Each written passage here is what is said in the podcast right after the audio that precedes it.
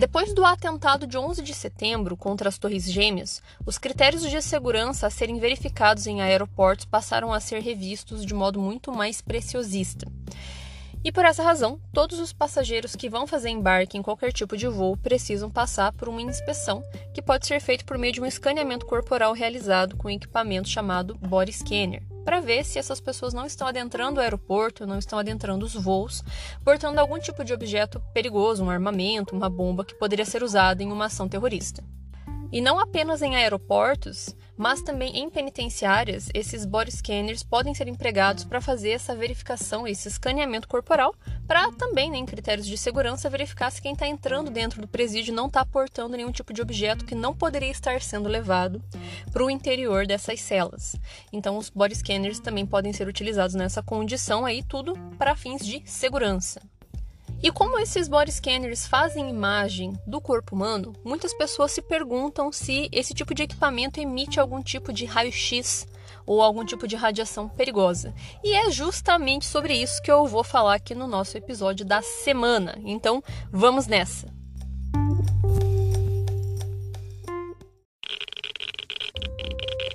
Radiation detected. Red.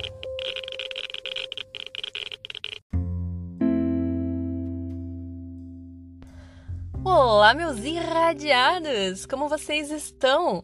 Aqui quem fala é a Paola e no episódio de hoje nós vamos falar a respeito de body scanner, que são utilizados em penitenciários e aeroportos para fazer inspeção corporal, e a gente vai falar se eles usam raio-x ou não, como que eles formam essas imagens corporais.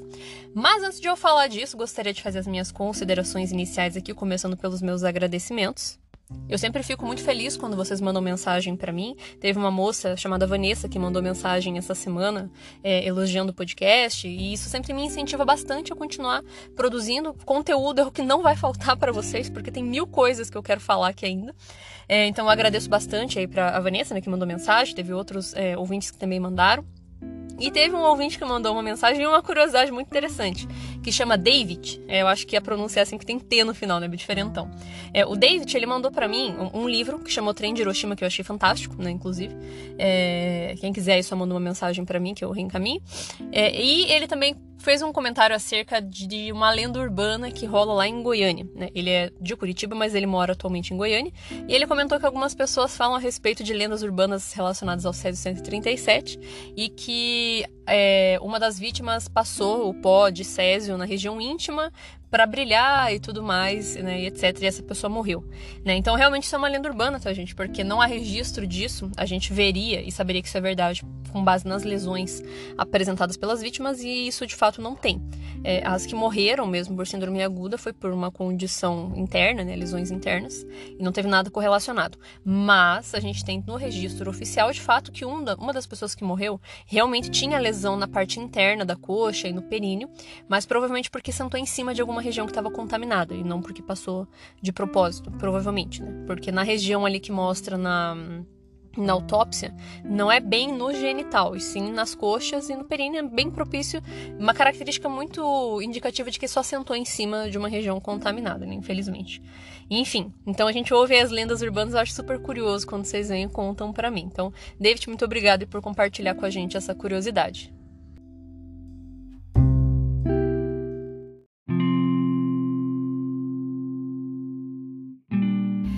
Mas então tá, vamos falar então aí a respeito dos body scanners usados para inspeção corporal para fins de segurança. Usa raio-x ou não usa?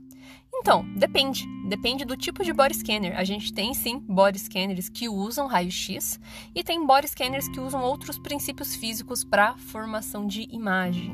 E eu vou comentar um pouquinho a respeito de cada um aqui com vocês, mas claro, né, com um enfoque maior ali no que usa raio-x.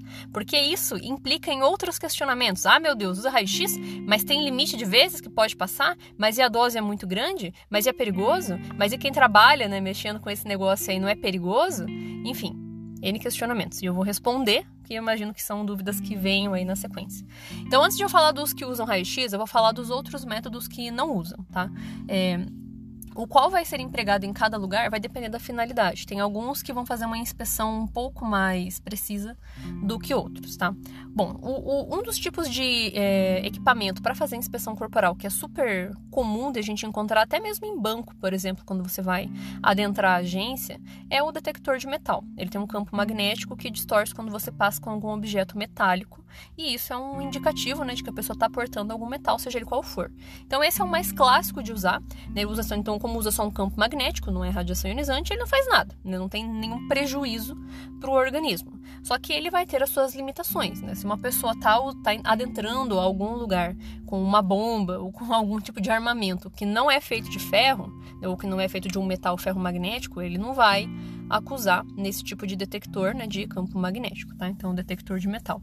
Mas é um tipo de escaneamento que a gente pode empregar para finalidades de segurança.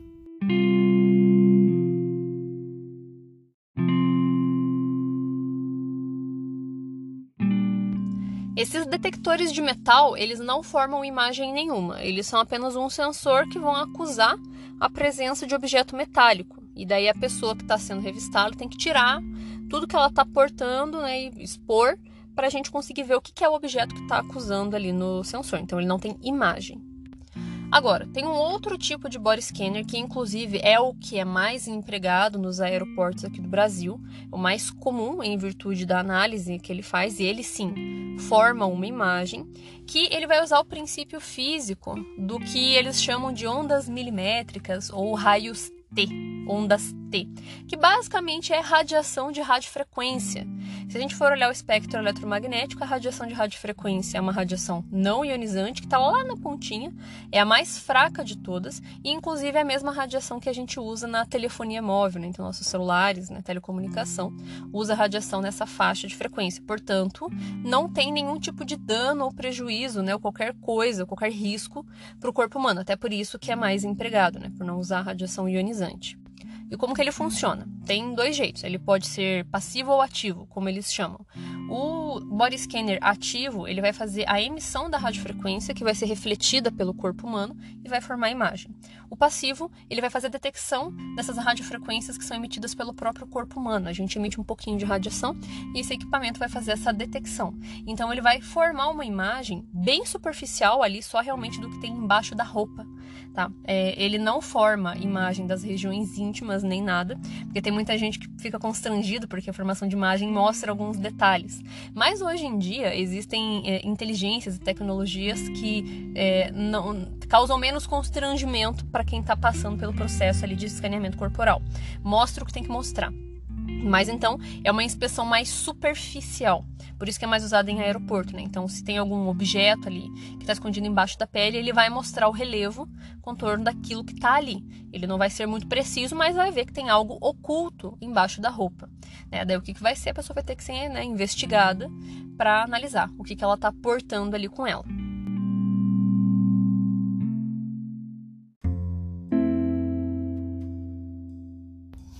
E, enfim, um terceiro tipo de scanner corporal, que pode ser utilizado em aeroportos ou em presídios, é o que utiliza o princípio físico da condutividade térmica, ou seja, o nosso corpo emite calor.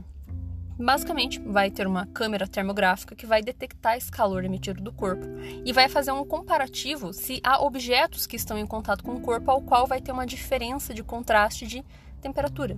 Os objetos vão ter uma temperatura diferente do corpo.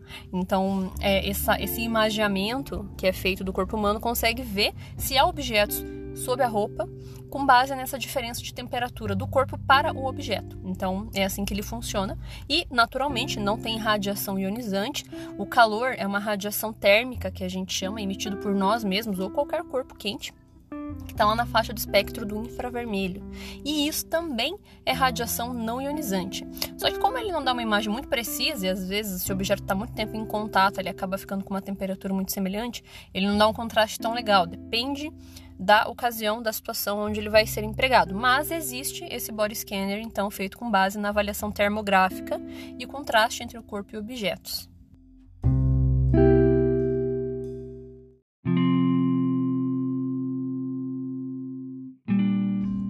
Por fim, a gente pode falar agora a respeito dos scanners que usam raio-x, tá? não são tão comuns de serem encontrados em aeroportos, são mais comuns de serem encontrados em penitenciárias em virtude do tipo de imagem que ele fornece. E a gente vai ter basicamente dois tipos de scanners que usam raio-x: o de retroespalhamento e o de transmissão. O scanner de retroespalhamento vai funcionar basicamente com radiação espalhada. Então, o que, que acontece? A pessoa vai passar ali pelo scanner e vai ser jogado para o corpo dela um feixe de raio-x muito, muito, muito fraco, muito baixinho, né? Que ele vai bater e refletir para o equipamento. Então, realmente é uma radiação espalhada. E esse reflexo de radiação ele vai se dar de acordo com a composição do que está sendo estudado. O corpo humano vai ter um tipo de reflexão, na verdade, quase sempre ele vai absorver né, essa radiação, essa energia. Né? Importante pontuar aqui que quando eu falo absorver radiação, a radiação não fica na pessoa. Né? A gente absorve a energia, ela é convertida em outro tipo de energia, não fica a radiação na pessoa. Mas então essa radiação quase sempre pelo corpo vai ser absorvida e por objetos que podem estar ali por baixo da roupa, ele pode sim sofrer uma reflexão, principalmente se for metálico. Então a gente tem formação de imagem, a pessoa é feito um escaneamento de frente, de costas e de lado, para fazer essa visualização é, é, 360, que é superficial. Então também essa análise é feita para ver objetos que estão abaixo da roupa, apenas, tá? Então é feito com esse raio-x aí de retroespalhamento.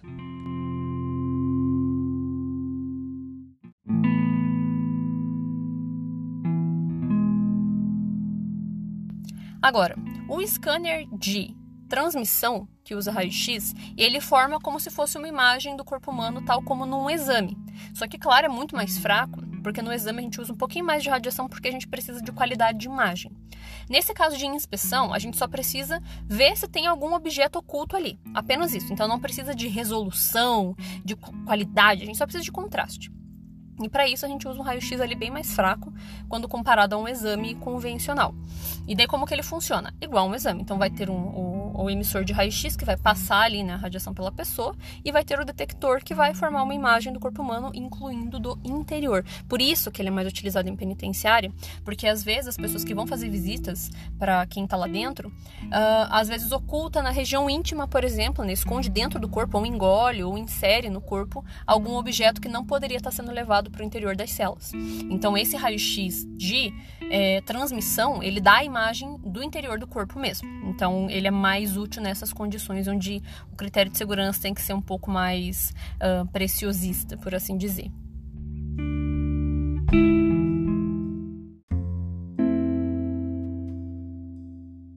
Bom, e referente então a esses equipamentos, esses body scanners que usam raio-x, quais são as implicações do uso?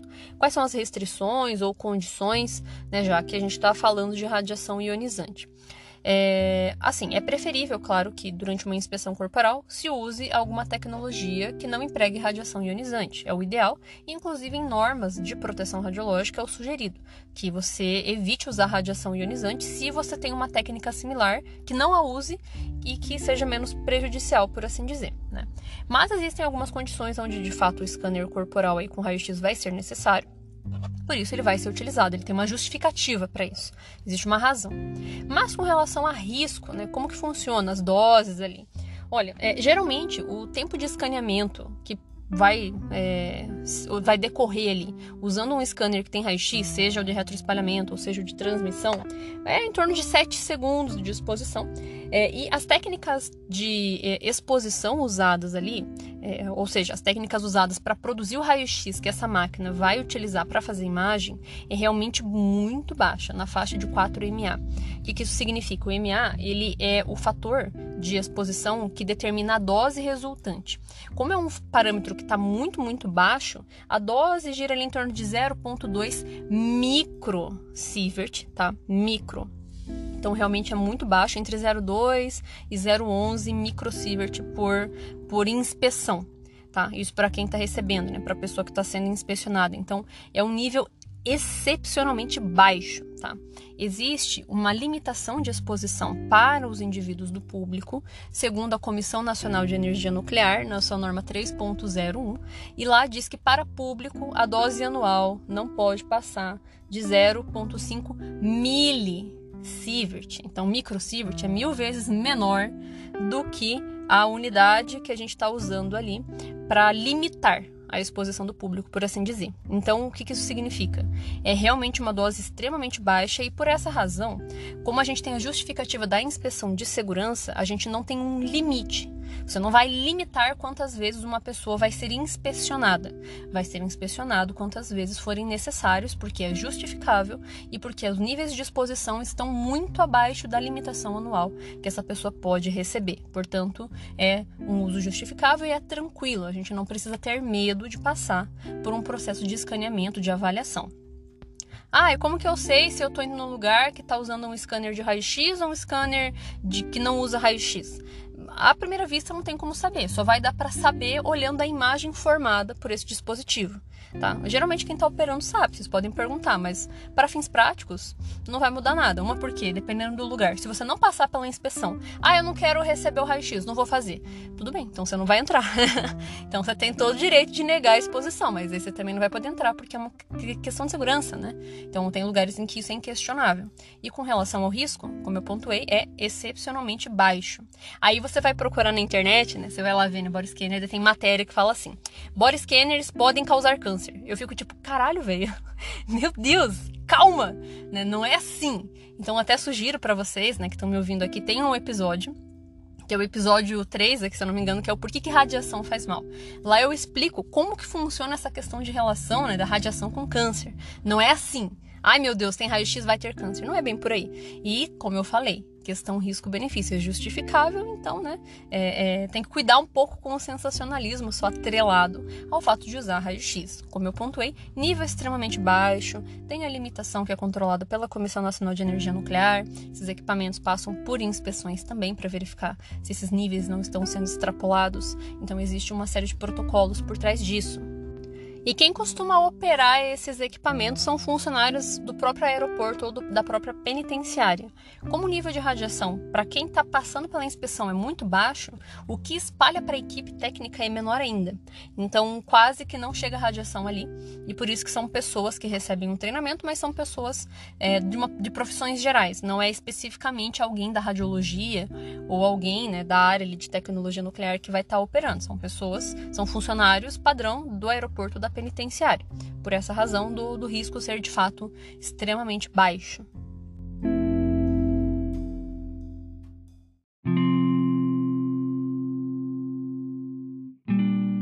Pois muito bem, meus irradiados. Eu espero que vocês tenham gostado do tema dessa semana.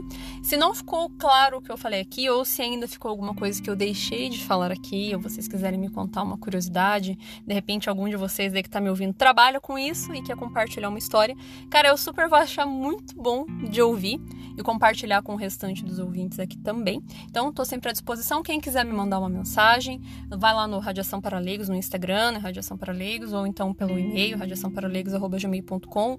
Vocês que me escutam pelo Spotify, não esquece de ativar lá aquele sininho para vocês saberem quando eu tô publicando um episódio é, e de dar avaliaçãozinha também lá com as estrelinhas, né? Que ajuda a impulsionar o programa. Então, é isso, gente. Muito obrigado pela audiência de vocês e nos vemos no próximo episódio. Até lá!